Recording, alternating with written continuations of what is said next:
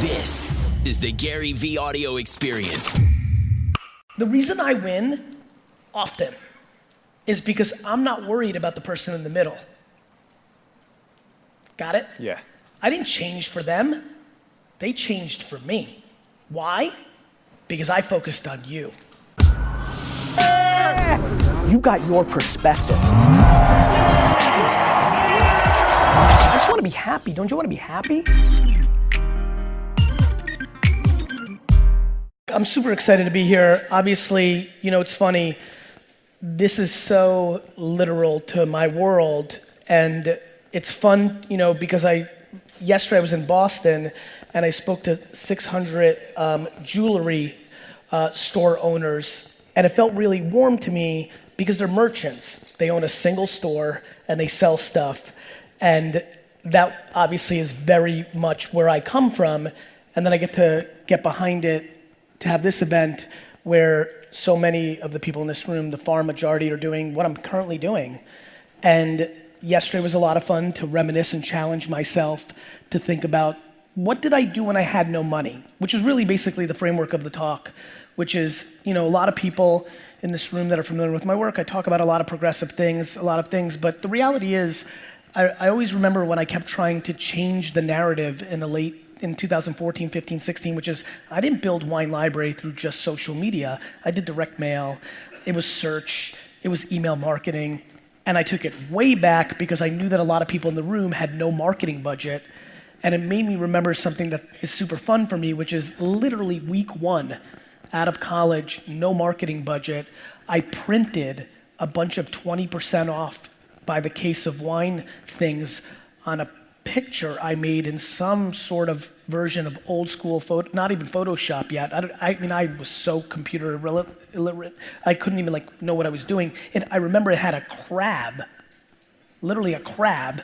Like there was a default picture of a crab in a beach, and I like was like, that's fine, and I put that there, and and then made dotted lines, and it said 20% off on a case of wine, non-sale items. I printed a hundred of them came to the store the next day, parked my car, ran in, opened the store, told one of the kids to keep an eye on the shop, and drove to the Short Hills Mall and literally put those flyers on windshields for an hour and a half.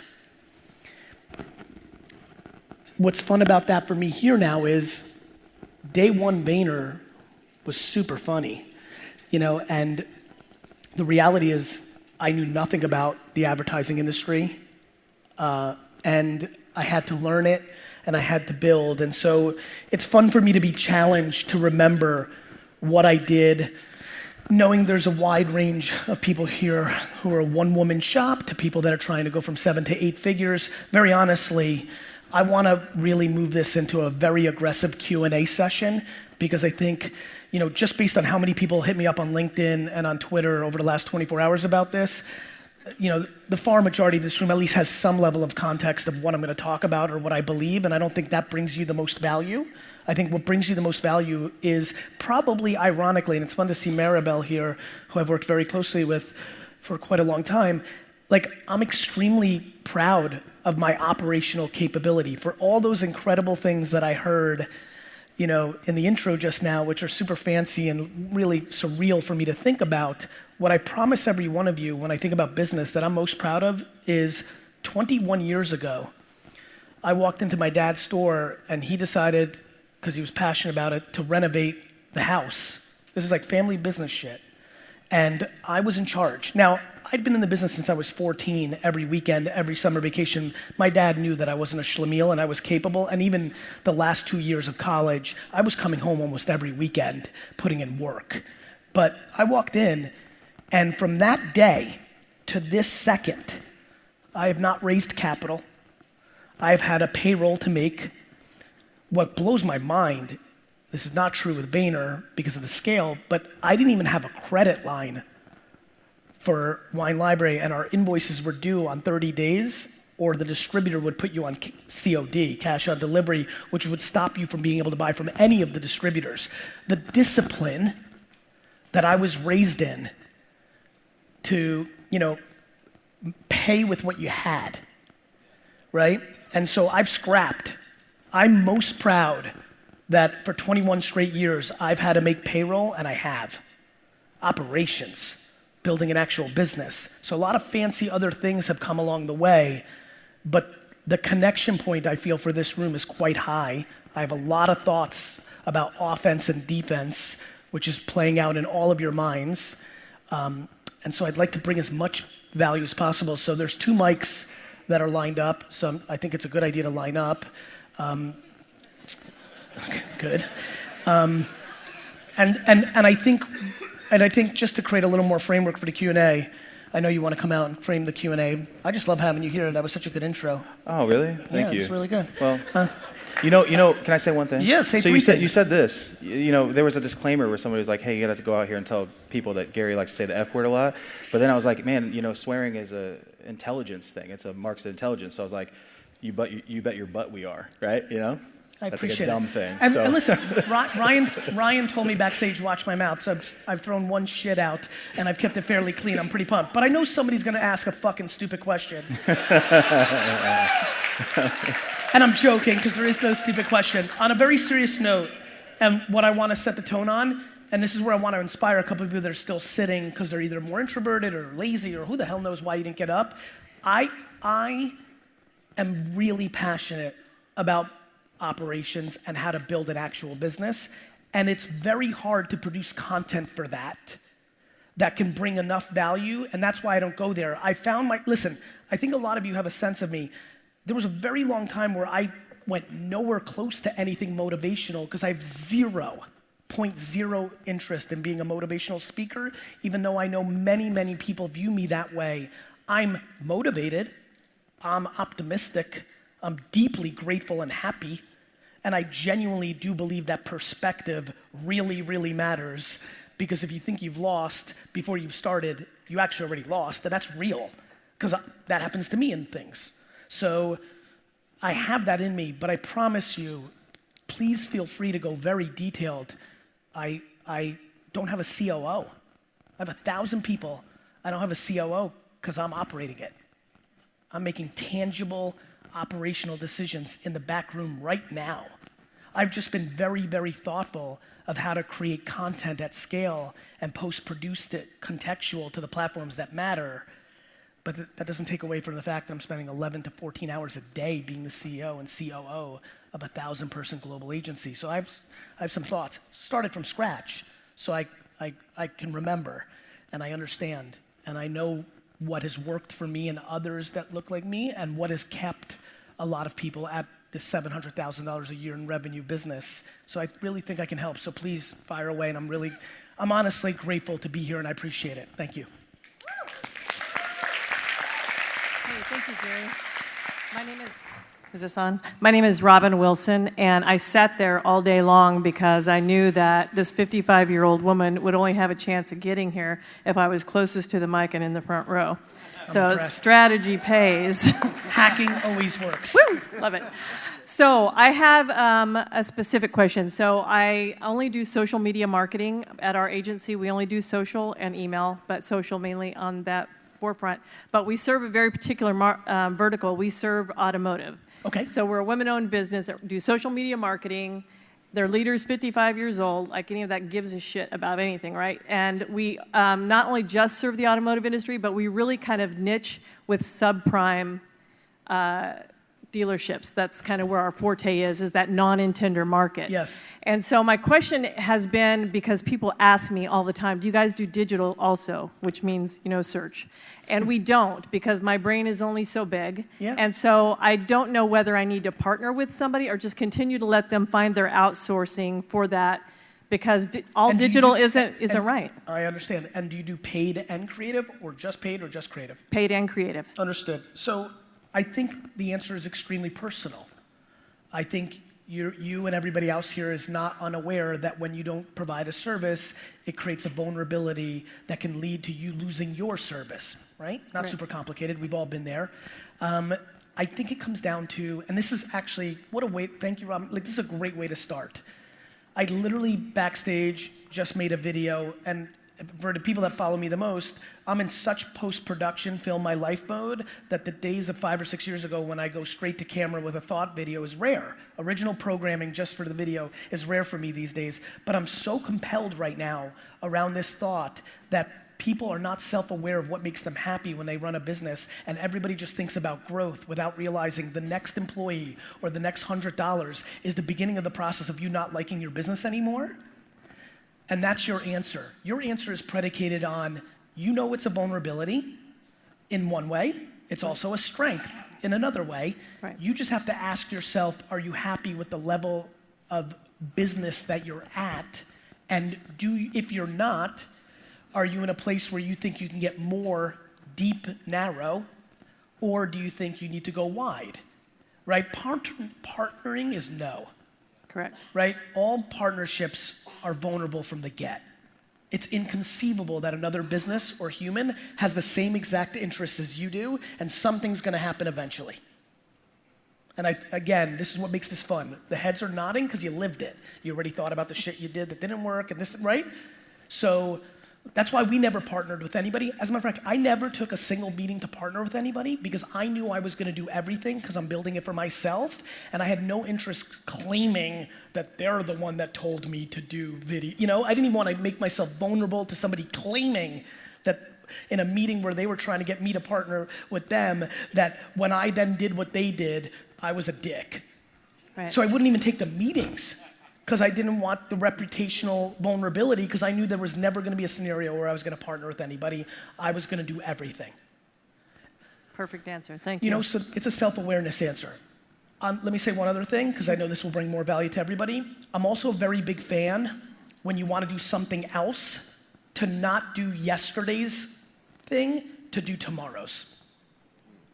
I would much rather a lot of people here who are in social only not go and do search and banner and programmatic, but start the process of affording the ability to do voice in four years nice. because their business will grow much more.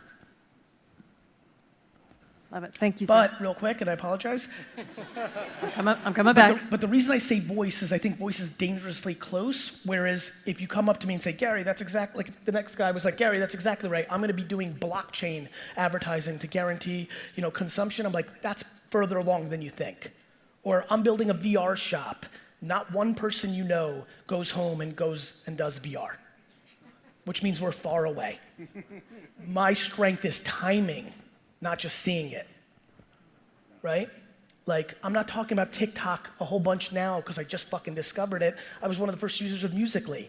I'm talking about it now because it's on the cusp of getting older, and that's why I talked about Snapchat. Even though I invested four years earlier, I wait till things hit a different level of scale that accompanies more consumers. Timing. And I built, the reason Vayner got so big was I invested in the things that I thought would be soon, and I stayed alive with my salesmanship to get there. Nice. Thank you. Thanks. Hi, Gary. How are you? I'm great, man. How are you doing? Very good. What's your name? My name is Eric Yang. Um, Eric. I'm from Paris, Very nice. and uh, actually built a online conference agency, and we actually operate in Los Angeles.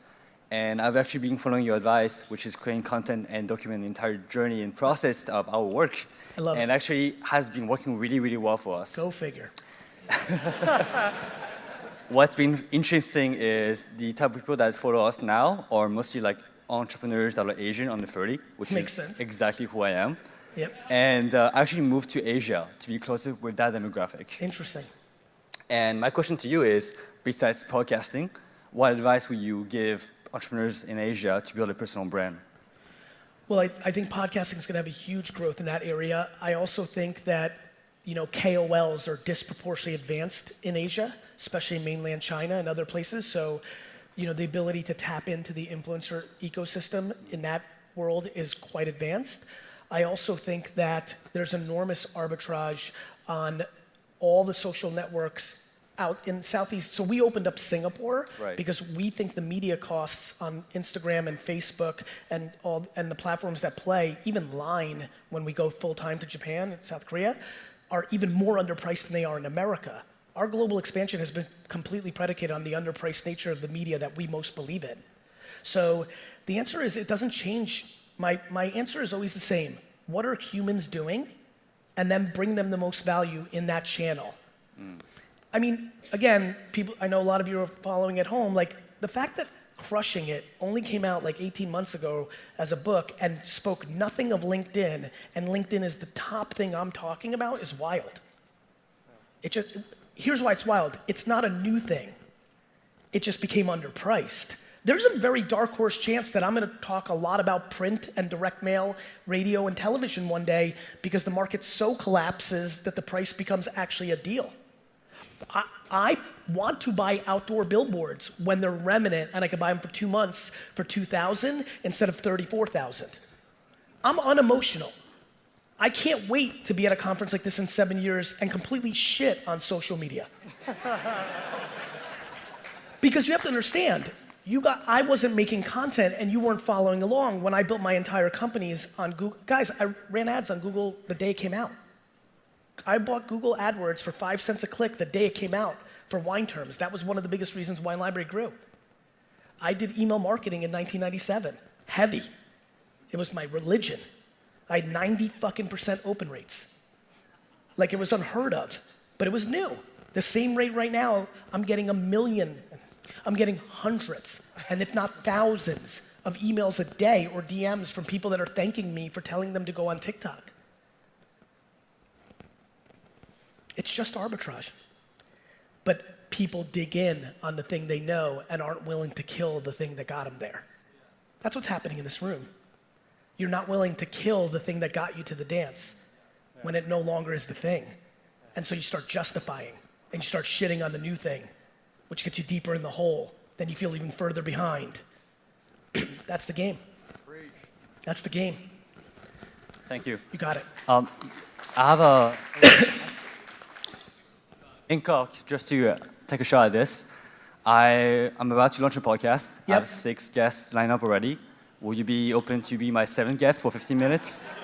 Two minutes? 15. No. What about, what, what about two? Just two minutes. One question. You made a critical mistake, but, and I'll explain it. If you had booked four guests, I would have definitely done it. Oh, six people are lined up already. They're pre-recorded. I get it. But if I could have been the fifth guest, I would be in. But now I'm gonna wait to be the hundredth guest. So when I have 100, When you oh. get 99 in the bag, you send me this clip, and I'll do it. done. Thank you.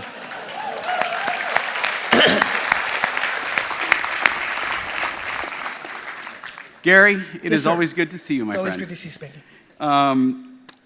I want to thank you again. I always do. I send you emails regularly to I'm thank aware. you. Um, no, I, I, I, something aware, I that's. read 'em.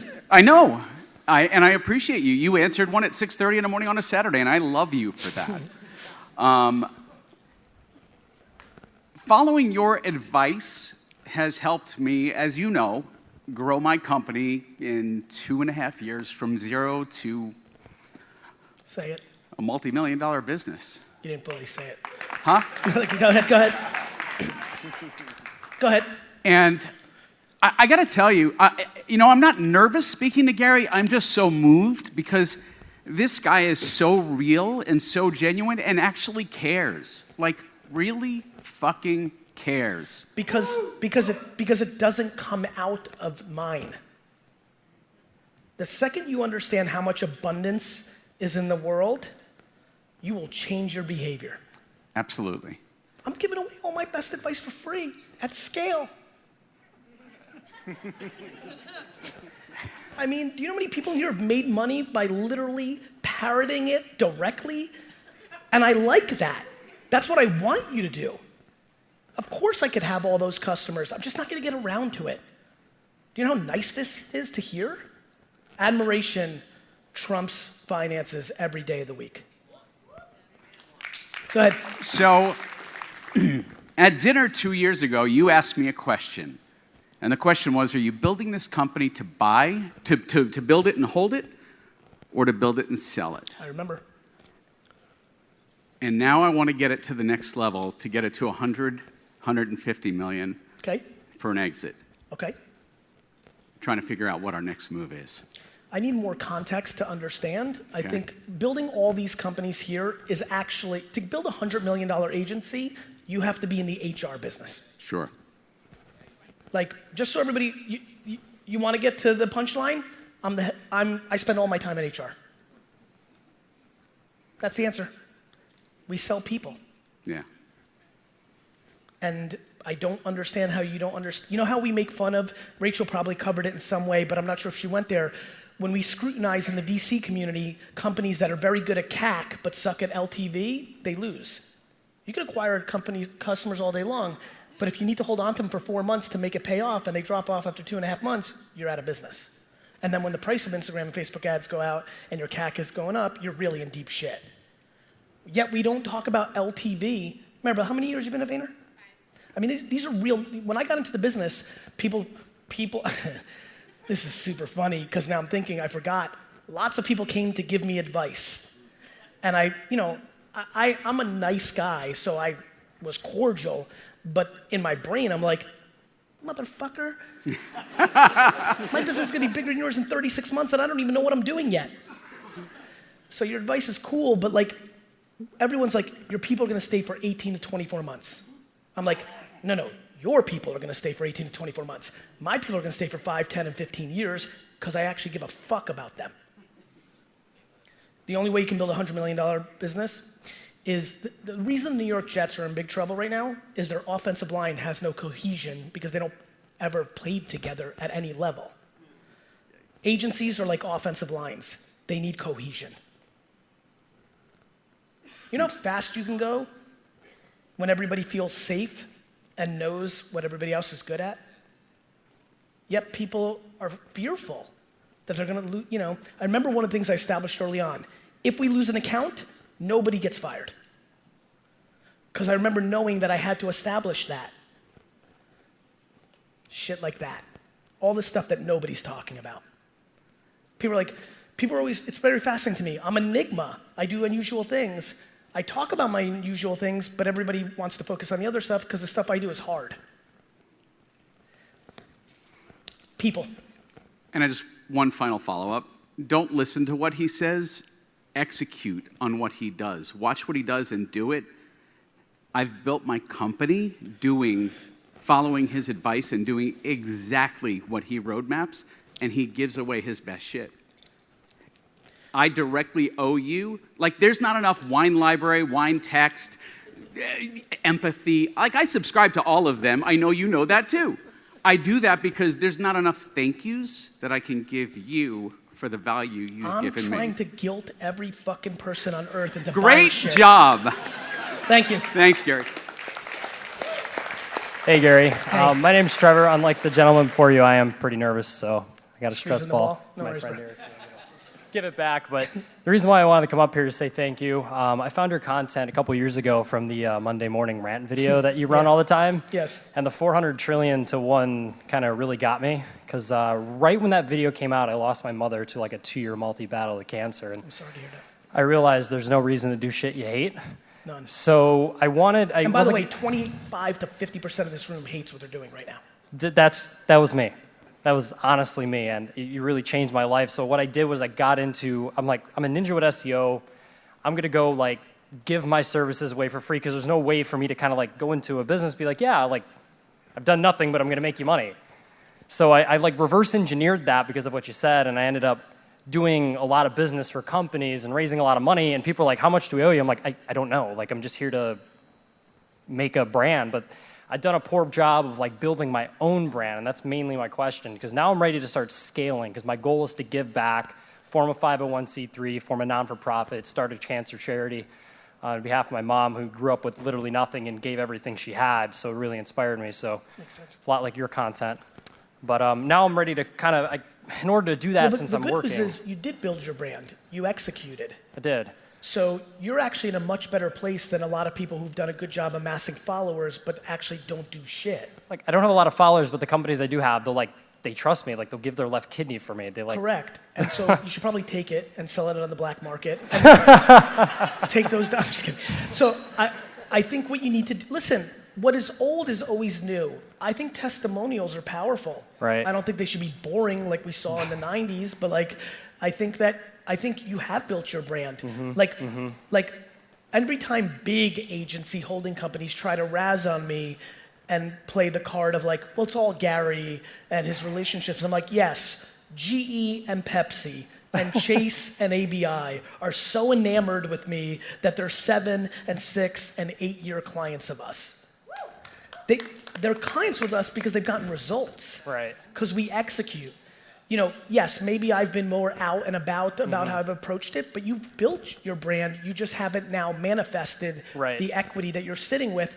And this is why I would tell you for everybody here that's looking for new business, this moment on LinkedIn, many of you felt the good effects. Many of you regretted for not jumping on board of the golden era of Facebook organic reach on pages. That's right? true. We yeah. can all agree on that. You know of it one way or the other. You either benefited from it or you kind of wish you took advantage of it when I was screaming about it and most people weren't doing it. I'm going to give you another chance right now.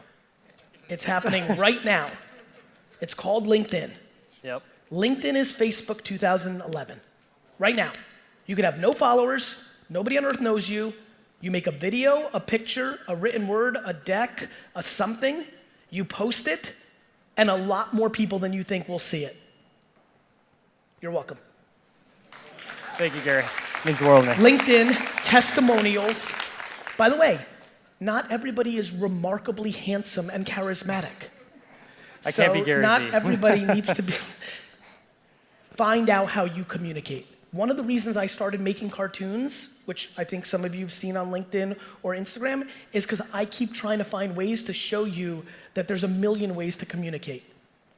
You don't have to have gift for gab, one take improv ability to go. You might write incredibly well, and your seven paragraphs on the current state of long tail SEO, post on, Insta, uh, on LinkedIn and get the hell out and see three inbound leads is real, and it will go away because I'm yelling loud. Half will do it, some will do it, one will do it, and then it will get saturated. The attention will be matched by the amount of content.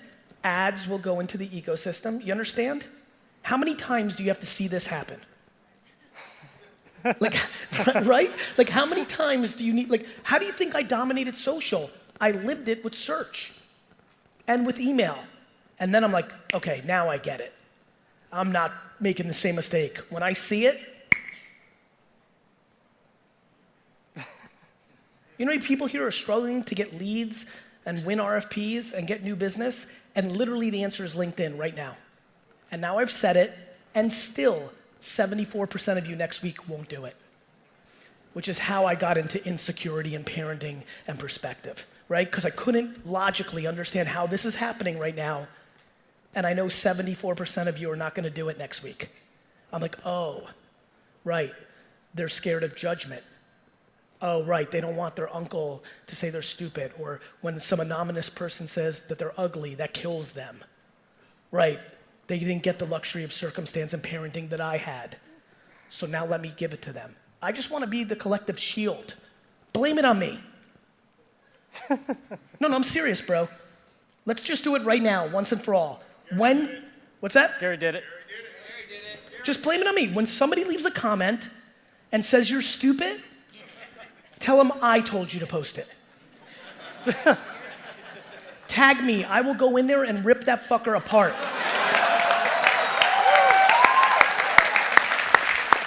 Thank you, Gary. Hey Gary, Seriously. Yeah, hey, how are you? um, I'm just uh, fantastic. I'm, I'm just, I have to tell you, I spoke a little bit earlier, right before you, and I'm so glad I didn't have to speak after. Thank you. But um, I really enjoy what you're doing, and I have to say, one of the things that's a challenge, my question. Uh, so I work with experts. Um, I help them become more uh, of an authority, and I help them become like influencers in the space. So a lot of what we do is actually Gary Vee type stuff. And actually, confession number two, I actually spoke at Digital uh, Marketers headquarters teaching a content strategy that looks a little bit like yours that you talk about. That free deck I put out has made a lot of people a lot of fucking money. Yeah, Yeah. No joke, you guys. Um, how to how to leverage video and turn it into quote images and social media posts and all that stuff, and and use Square platform so you can put it on Instagram, Facebook, LinkedIn, everything, and just get the most leverage out of your content. My question to you is one of the problems that I do have, because the experts that I work with, they're running businesses. Mostly they're CEOs, founders, Yep. or agency owners. Makes sense. Um, the, the problem that I have, it's like pulling teeth getting them to create this content, to invest in their own personal That's why I invented document, don't create. Tell me more. They should film their day. Okay. So I, I totally get that. People My- are busy. Yeah, they're busy. And so. Or Mm-hmm. they have to start a podcast, which becomes the top of the funnel for the post production creative across the board. Smart. With, with neither, you can't. Just so everybody knows, unless you're vlogging or you do a podcast or you decide to become a guest on people's, one of my best arbs is being a guest on people's.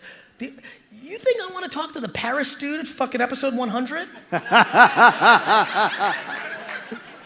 But here's why it works. I get to win twice. I know, and it makes me feel good that when he has me on, his guests from episode 101 on are gonna be better because he's gonna leverage that I was a guest. That makes me feel nice. Number two, when I do that interview, I'm gonna be filming it. He's gonna ask me a question that's gonna take me in a direction that maybe I wouldn't have gone otherwise. That answer becomes a piece of content that gets a million views on Instagram. Perfect. So the follow-up question is to any client who is reluctant on creating that content, I'm going to send them this video. What would you tell them if they tell me, "Jeff, I don't have time?" Well, then you don't get the benefits of the opportunity. There it is. It's not super complicated. Like, that's great. Don't have time to go to the gym? You're fucking fat. have time? You aren't. Don't have time to, you know, spend a lot of hours with your children and give them wisdom and love? You might have a more challenging relationship when they're older. Don't have time? Don't get results what I would tell them is they're making decisions and valuing something that's less valuable than this for the growth of their business. Thank you. You're welcome. What's happening, Gary? Life is good. I'm Dre Harris from Arizona. a I've been pleasure. yeah, I've been dreaming about asking you a question. I've watched like 600 of your videos probably, so yeah, I'm a fan. But I would consider myself like a, recovering bro marketer, if you will, Sure. right? I was like a total whore for every uh, marketing tactic trick of the day, it. all that bullshit, right? Yep. And so uh, your content in large part has really been the catalyst. Can I tell you about that real quick? Because it's Yeah. going to bring value. Yeah. I, I always love that story because what made you that guy, when deployed against something more meaningful, is going to create results. I believe I you. see it all the time. You know? Yeah. It's just a discipline change. Absolutely. So uh, your content, in large part, has been the catalyst for me and my business partner really kind of changing how we've been building the business for the last 18 months. And so. And how's it going? Uh, well, it's going well. We're giving away a lot of free shit. So talk to me in a year or something. I get it? Uh, and so you talk about right giving away your best stuff for free. Yes. I think one of your recent quotes was, uh, "Fuck your seven-day trial." Yeah. Um, uh, and so you. Let me explain. no, let me explain. I think it will help. I'm not against seven day trials. I'm against the fact that the seed of the intent of that seven day trial was to get somebody in, give them nothing to make them pay.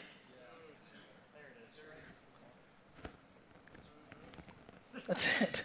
so We, we are unbelievably incapable of not thinking about ourselves first. And so when somebody comes along that thinks about it the other way, she or he can disrupt. That deck that I put out that a lot of people are making money on took money out of people who sell $1,800 decks. That makes me happy. no doubt. So. now, if that deck is valuable, mazel tov, but the reality is we've gotten into a place in internet marketing where that is not the case 98% of the time, and that's something that I think, you know, should be disrupted, no different than taxi cabs or bookstores. If you do not bring value to the end consumer, you should be disrupted. Go ahead. Yeah, so you uh, talked a lot recently in some of your videos about like whoever can hold their breath the longest is gonna win, and Yes. so uh, can you, I guess, kind of ex- like elaborate on that a little bit? Whoever And feeds their customer and their business instead of extracting it so that they can buy dumb shit to impress people they don't even like tends to build better wealth and businesses. done. Thanks. I, I just don't understand that. There's so many people here running smaller. Sh- the reason so many people's shops here are smaller than they think is they're taking too much money out of it. Of course, you can't scale. You're not hiring anybody because you're buying stuff. There's not a person in this room, me included, that uses every room in the homes they own. yeah, I think about that shit a lot. I'm like, fuck, we don't use any of these rooms. I wish I had the money back for, you know, that's how I got to that whole house thing that everybody got mad at me for. Go ahead. I live in a studio. I use all my space. Let's go. Minimalist, man, minimalist. Let's fucking go. How you doing, man? I'm doing. You really put me in a good mood. That was a great fucking start. Go ahead. My dog doesn't like it so much, but I I, get do. it. Um, so I I quit my Your dog job. might fucking love it. My dog might. He comes You to the office. He doesn't talk to you about it. True, true. I mean, you might analyze the barking and the eyes, but people are confused by me all the time. Yeah, say that. Seriously, that. like it's, like I think about that quite a bit. By the way, I'm gonna just build on that. Back to like producing content, like there are so many people that tune me out the first time they see me because of the way I say something, not what I'm saying. They misinterpret the conviction or the energy. Plus, I'm very different here on stage where. You know, I have the mic than I am when I enter. I mean, I'm sure, Maribel, you've had to say that a million times. The way I interact on a one-on-one level is so different. It's just the nature of the context of it. You know, there's a part of me that just watched too much Randy the Macho Man Savage and Richard Pryor that has now manifested it in a bullshit version of those two in one. You know, and so I think that I think that your dog might love it. Thanks, man. I'll let him know. I'll let him know Gary Vee says that. Go ahead. Um, yeah, so I quit my job like three years ago um, to like jump into entrepreneurship full time. Fell flat on my face like two times, um, and then LinkedIn released video, right? And since then, like I was one of the first creators, and my company's gone. I've literally gone from like okay, negative nine hundred dollars in my bank account to my company's about to pass seven figures. So one, I wanted to say thank you. Two, this is a weird question. You said this like someone's gonna ask something fucking weird. This is it. Can I have a hug? I Hell tried to get you earlier, man. Hell yeah, let's go. Awesome.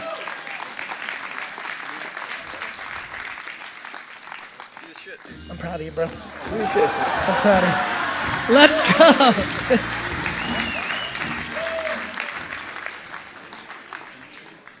Hold on a second. I don't think they turned out. Go ahead. Not yet. Hi, Gary. This is Rafael from Mexico. Hey, I, Rafael. I just saw that you launched your YouTube on Spanish. I what did. opportunities was seeing to start developing content in Spanish to U.S. companies? Uh, well, there's a lot of people that, you know, speak and understand Spanish.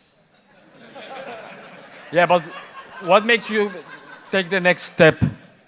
What, what made me do that? Yeah. The, the fact that I'm building enough of a business that I can afford more employees so that I can get people onto the next initiative. Okay. I want to remind everybody who uses the excuse that Gary has a team that I did it all by myself for nine years without one employee. And for all the OG, how many people here were active on Twitter in 2007, 8, 9, 10, 11? Raise them. You all know who was putting out the most replies and content. So, the re- what, what did I see? I always wanted to do it. I just systematically went to each initiative that's my top priority and eventually had enough scale on my team to get into the transcription at scale that I needed. So you think it's a good opportunity to start producing content, you as a U.S. company, to Yes. Hispanic market? Yes, I do. I think anybody who's confused by the growth of Latin flavor in our like it's funny when I hear people talk about having a division, and it's really fun to have you, Maribel, because we had a lot of these conversations. Maribel has incredible passion for her heritage and her community, like many do. I would always say to her, I'm like, we're not building a division. This is, this is America. So I think it's a huge opportunity. And when you start digging and looking at the metrics, quant and qual, I also think Spanglish is an incredible place where some of the content is half Spanish, half English. Like, they're incredible opportunities. I'm so fucking pissed. I grew up, I was born in Russia. If I could have been born in a Spanish speaking country, I'd be fucking dominating. Totalmente de acuerdo. See, I don't know what the fuck you said. Hi, how are you? Love your content. By the way, a, another one for the people that really are in my content. You know how much I love showing my uh, report card. you know, I got real D's and F's in languages. I failed German one two times in a row on this in great, literally freshman and sophomore year. And in New Jersey at the time, you had to pass two years of language to graduate high school. I failed German one horribly, both freshman and sophomore year, on the thesis that German was just like Russian. And then, like, thank God, big shout out Mrs. Kennedy, my Spanish teacher. I literally know three words in Spanish. She called my mom, like, four days before I graduated and said, Mr. Vaynerchuk, I know we never spoken. I just want you to know that your son is going to pass and graduate high school, but you need to know he doesn't know a fucking word. First of all, I love your, your content. Um, I started watching you originally when I got into wine and kosher wine by, by Wine Library with Daniel Rogoff, a lot of those wine reviews. I remember. Very good. On Thank you. behalf of my community, I'm Orthodox. Everybody wants to know when we're going to get a kosher sign on Empathy Wines. That's a great, great question. The truth is, I don't know the answer to that, but I get inspired by stuff like this, and I will apps. if you email me at Gary at VaynerMedia, I will put it in a folder in my empathy thing, and when I go and have those meetings, that's what I look at, and I will ask the question of how we're thinking about it and things of that nature, because Nate and Trout are really driving a lot of that boat. Uh, but the answer is, we're talking a lot about empathy right now, from sparkling seltzer to cans to kosher to a lot of different conversations. So it's a great time to ask the question. Okay, awesome. Another thing I noticed on LinkedIn and with all your media, you're very into being yourself, that's who I am, etc. I noticed the past six months, maybe a little bit longer, on LinkedIn, the curse words are beeped out. How come? Um, I, I, I believe that I want to community manage um, when people are pushing back. And the LinkedIn community, over a long period of time, really was getting quite loud at scale about the cursing. And the reality is, I believe equally in being yourself and always never being bigger than the audience itself. So the beeping out is because I genuinely believe that it was becoming detrimental to the message, and I didn't have the time like I did back in the day to every time it was out to go in and community manage and reply to 44 people and apologize that that's throwing them off, but telling them why it was important to me.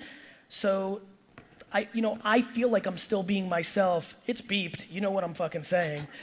you know, um, so that's where I'm at. Okay, awesome. Just for the last question, I, uh, so I have an ad agency and I manage clients for like a couple thousand dollars a month. Lots of times, if a client comes to me, I'm managing their social media, they're paying me two, three thousand dollars a month.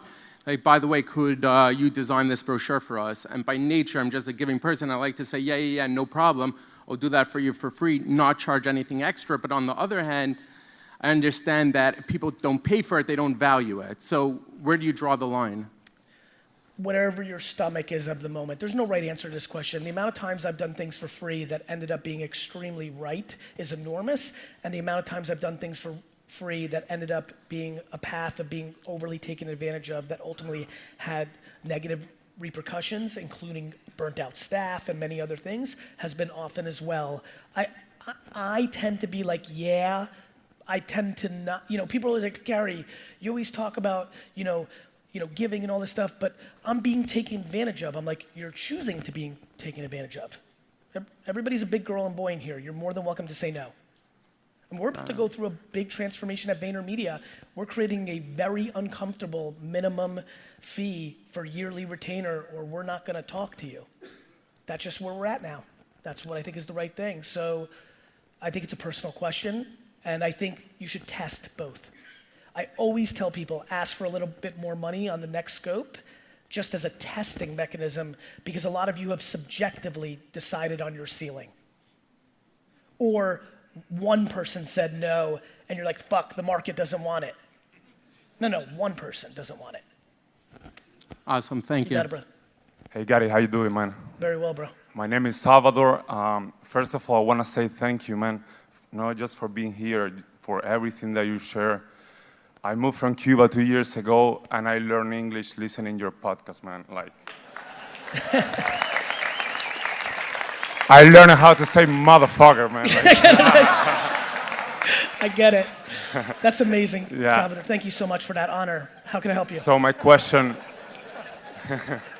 we are using we are using an influencer to promote our brand, Mm-hmm. and you know people that interact with our ads and with our posts, they just interact with the influencer. Yeah. We you know we split tests, we do like videos, photos, you know, but people continue to interact with the with influencer. What we could do to Fire the influencer. yeah. Thank you so much, man. let me let me you you never want somebody else to have leverage more than you have the leverage if you feel like it's gotten out of hand you need to fire the influencer get a different influencer i think a lot of people should create influencers either in themselves one big thing that i love if you have any animation skills in yourself or within your organization way more people need to get into the mickey mouse business your influencer can be a cartoon, and you get to own the cart. The cartoon doesn't get drunk. The cartoon doesn't have sexual harassment issues. the cartoon doesn't become a prima donna and want more money.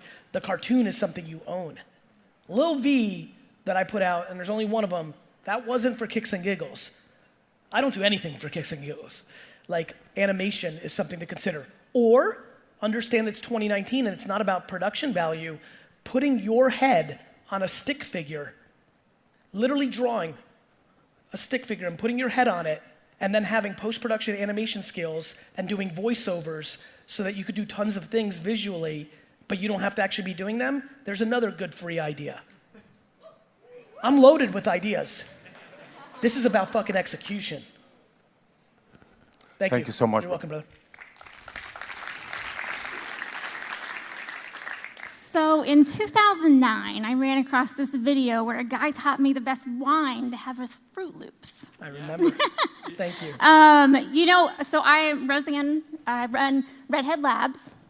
We are an e-commerce development firm, mainly Shopify and BigCommerce. Yep. Um, my main question right now is we are trying to convince brands that TikTok is real yep and a good placement.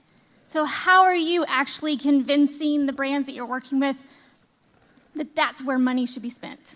by telling them and not spending a second on it when they say no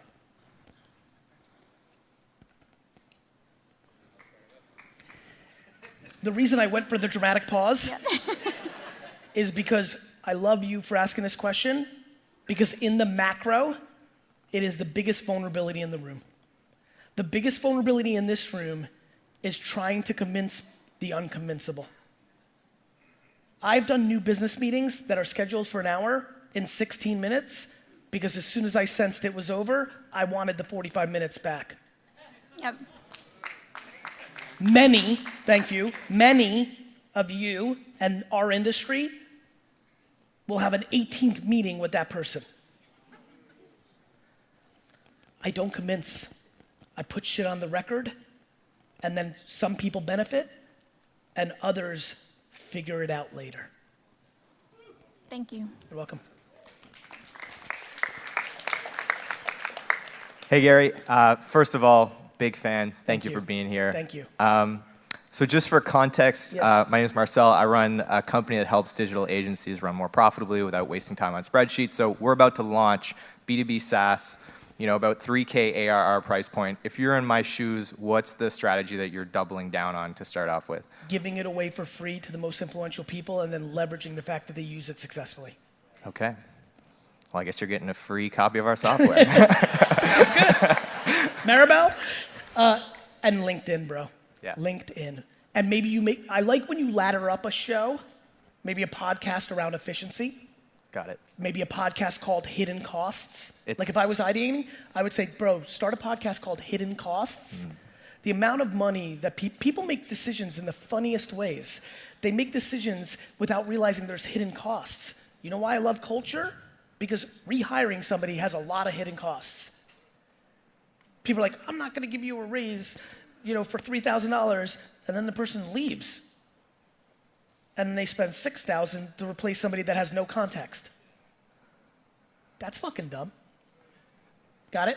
Yeah. So if you start a show called Hidden Costs and you have different people on from HR, from procurement, to different stuff, but the underlining is the innuendo with even the title is that your product, because they're gonna know who you are.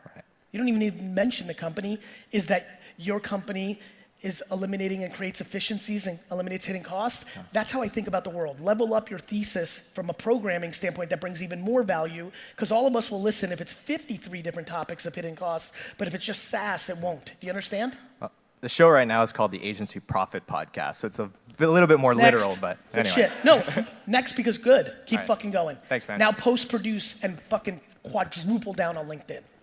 Thanks, man. You got it. Hi, Gary. How are you? Doing good. I'm Michael Pavlov. I'm coming from Creative House and New York Marketing Association. Very nice. So, my, my question is uh, imagine that you have nothing except your mindset, and you are starting a marketing agency today. What direction you gonna go? What strategy you gonna apply? So one of the things that you have to do when somebody pays you is you have to provide value against that payment. So if you're starting from scratch, you need to sell the thing that you think you're best at, no matter what it is. So for me, what I'm best at is observing human behavior and understanding new ways to get people to know something. Mm-hmm. That's why social worked for me. That's why if I was starting today, right now, if this was a bizarro world and today was day one, everything's the same for me. I'm just coming out of the business. I would probably call my company Vayner Voice. Here's why. I'm capable enough to si- sell some consulting scopes about where voice is going to keep me around to eventually be the best dev shop on Alexa Skills and Google Home because I genuinely think that the voice device is the only potential. I do not think it's guaranteed because I don't see the scale yet. But it is, and this is what how I look about TikTok. I don't think TikTok is. I saw I saw somebody mention that I say Instagram's dead, and it's not what I'm saying. I'm saying TikTok is the first platform that I see that has the potential to become the next thing. That's what I thought about Socialcam. That's what I thought about Vine. That's what I thought about Snap. It's also what I thought about Instagram and Facebook, because MySpace was fucking killing it. So I, I, that's what I would do. But I have a pretty unique, awesome skill enough salesmanship and enough ability to be right often enough in a short enough period of time to bet, benefit from that. What I would recommend is people to do what they're best at. And by the way, that is what I did with Vayner. Yes. Just so everybody knows, the first two years of VaynerMedia, first two years of VaynerMedia, all we did was community management on Twitter and Facebook.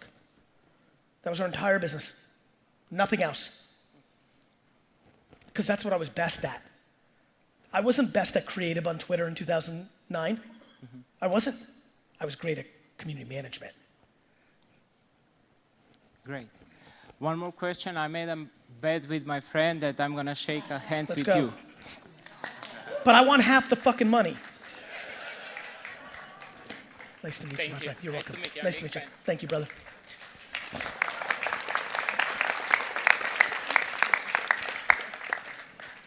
Hi- Gary. This is Gaurav from India. So, you know, I've been you. same here. So, I've been into the voice first world for about a year and a half. I'm Uh, sorry, one more time. I'm into the voice first world, the Yes. voice first, you Yep. know, building Alexa skills, you know, the Google Actions, and Yep. you know, for, for one and a half years. Fantastic. And largely, you know, what the challenge is that the discovery is is a huge pain in ass, and uh, you know, the Google they don't share any data. Nope. Uh, Alexa doesn't share any data, right? So if you're looking at saying that somebody is going to build a platform or a product, which we are looking at, we are building products now or going to build products now, you know, in that phase right now. Uh, in this space, you know, if for a discovery to solve the discovery problem, They're going to solve it.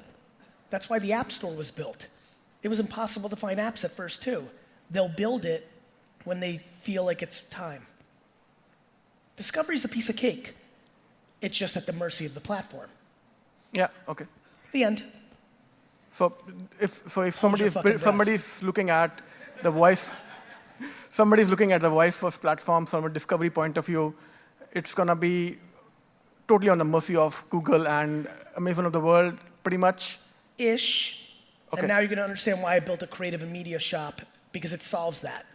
Our ability to create discovery because of our ability to create content at scale that's contextual for every platform and arbitrage against the media costs is greater than everybody else's on earth. Thus gives me the opportunity to have a leverage point against anybody who's building Alexa apps right now because I can create the part that they can't. They become the commodity. I have the leverage.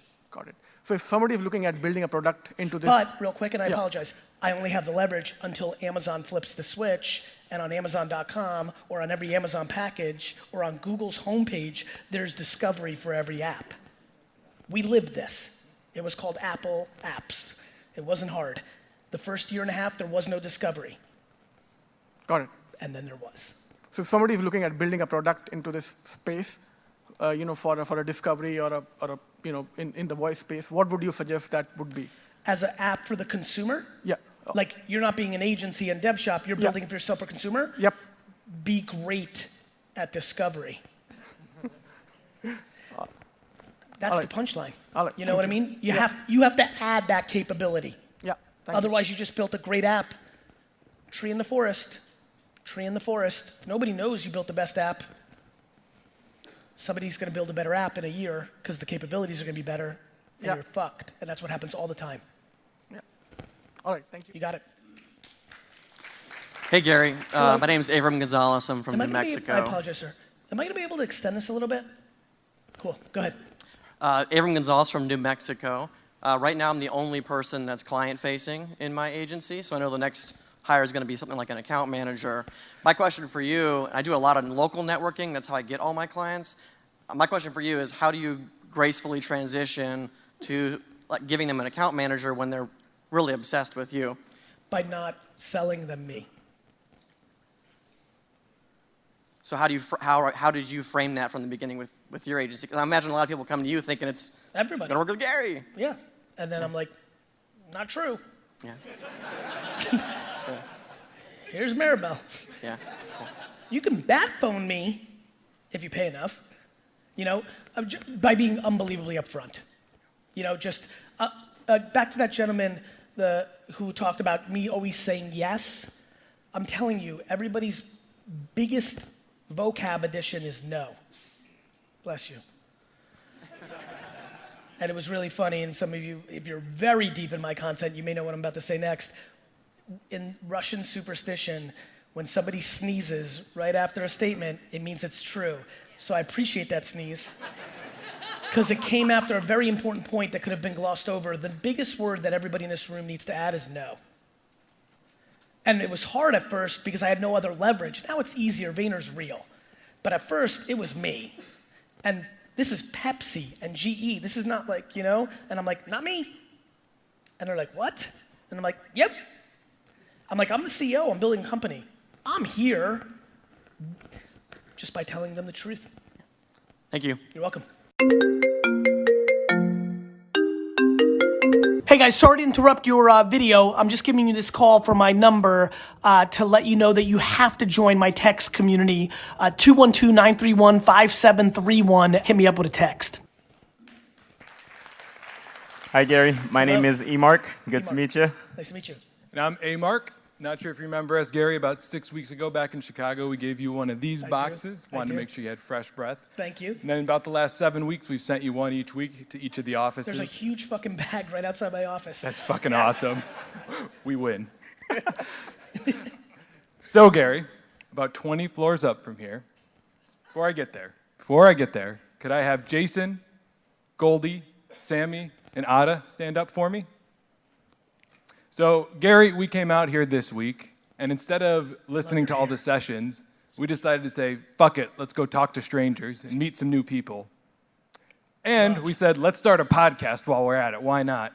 So these are our first four guests. Will you be number five? Ah. Yes. yeah! Well played. Super good. So good. So fucking good. Thank you so much. You're welcome. Go ahead. Hi, Gary. My name is Quinn Goss, Rochester, New York. Um, play, I'm a two, I played in the NFL for two years. I'm a free agent right now. Um, I own Iron Visuals. I Uh, saw your tweet. You saw, all right. I'm Um, watching. You do watch. I'm watching a like. It's so funny, right? Because one of the biggest digs I get currently is interrupting guests on the podcast, which I'm atrocious at. But but it's funny why that is. It's and I've started doing better in the last week or two, explaining why it is, so that people don't completely hate me. But the level of listening I do is far greater than the talking I do, and um, and that's very confusing because you see me talking all the time, but I'm fucking listening, bro. Feel you. Go ahead. My question I have is, you, you get, have you ever had a time where you had a high ticket client come to you last minute, and this is more in the video realm, and they wanted to get some work done. In, in my situation, it was a travel agency. They wanted me to go to Cartagena, Colombia to go film for six days.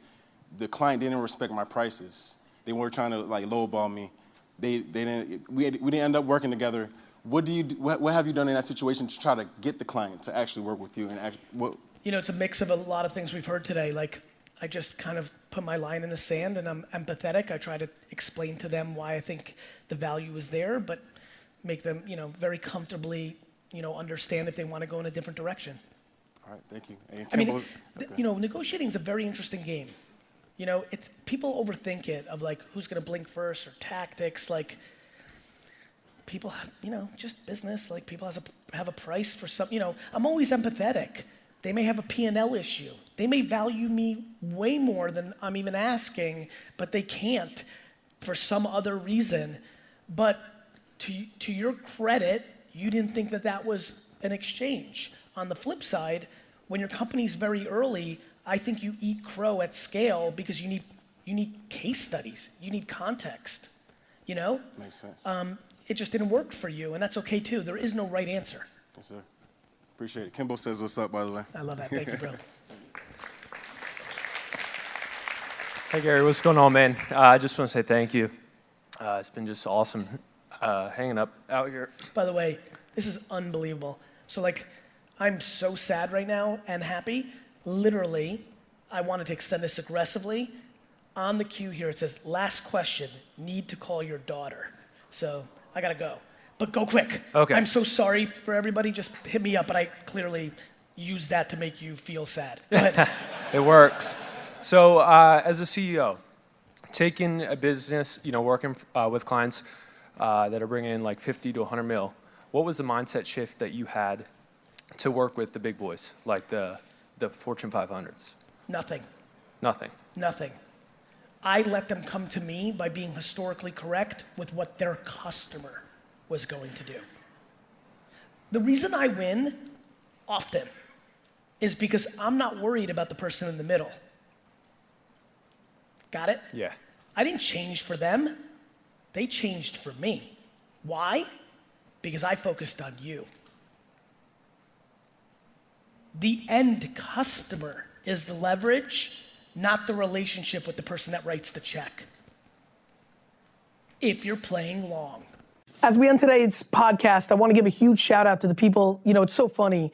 People that leave reviews and written reviews of this podcast on Apple, Spotify, and all the other platforms just mean the world to me. You've taken an extra 13 to 95 seconds to show love and also give context to people of why this is a worthwhile podcast. So I appreciate that so much. And even more fun, because I think we all love a little cosign or a shout out or a little awareness.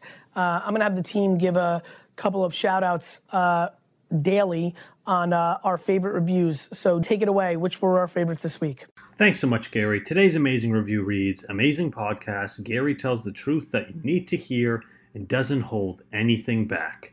Truly a life changing podcast, well worth your time. Thank you so much for that kind review. And to anybody else listening out there, if you leave us a review, you might just get shouted out in the next episode.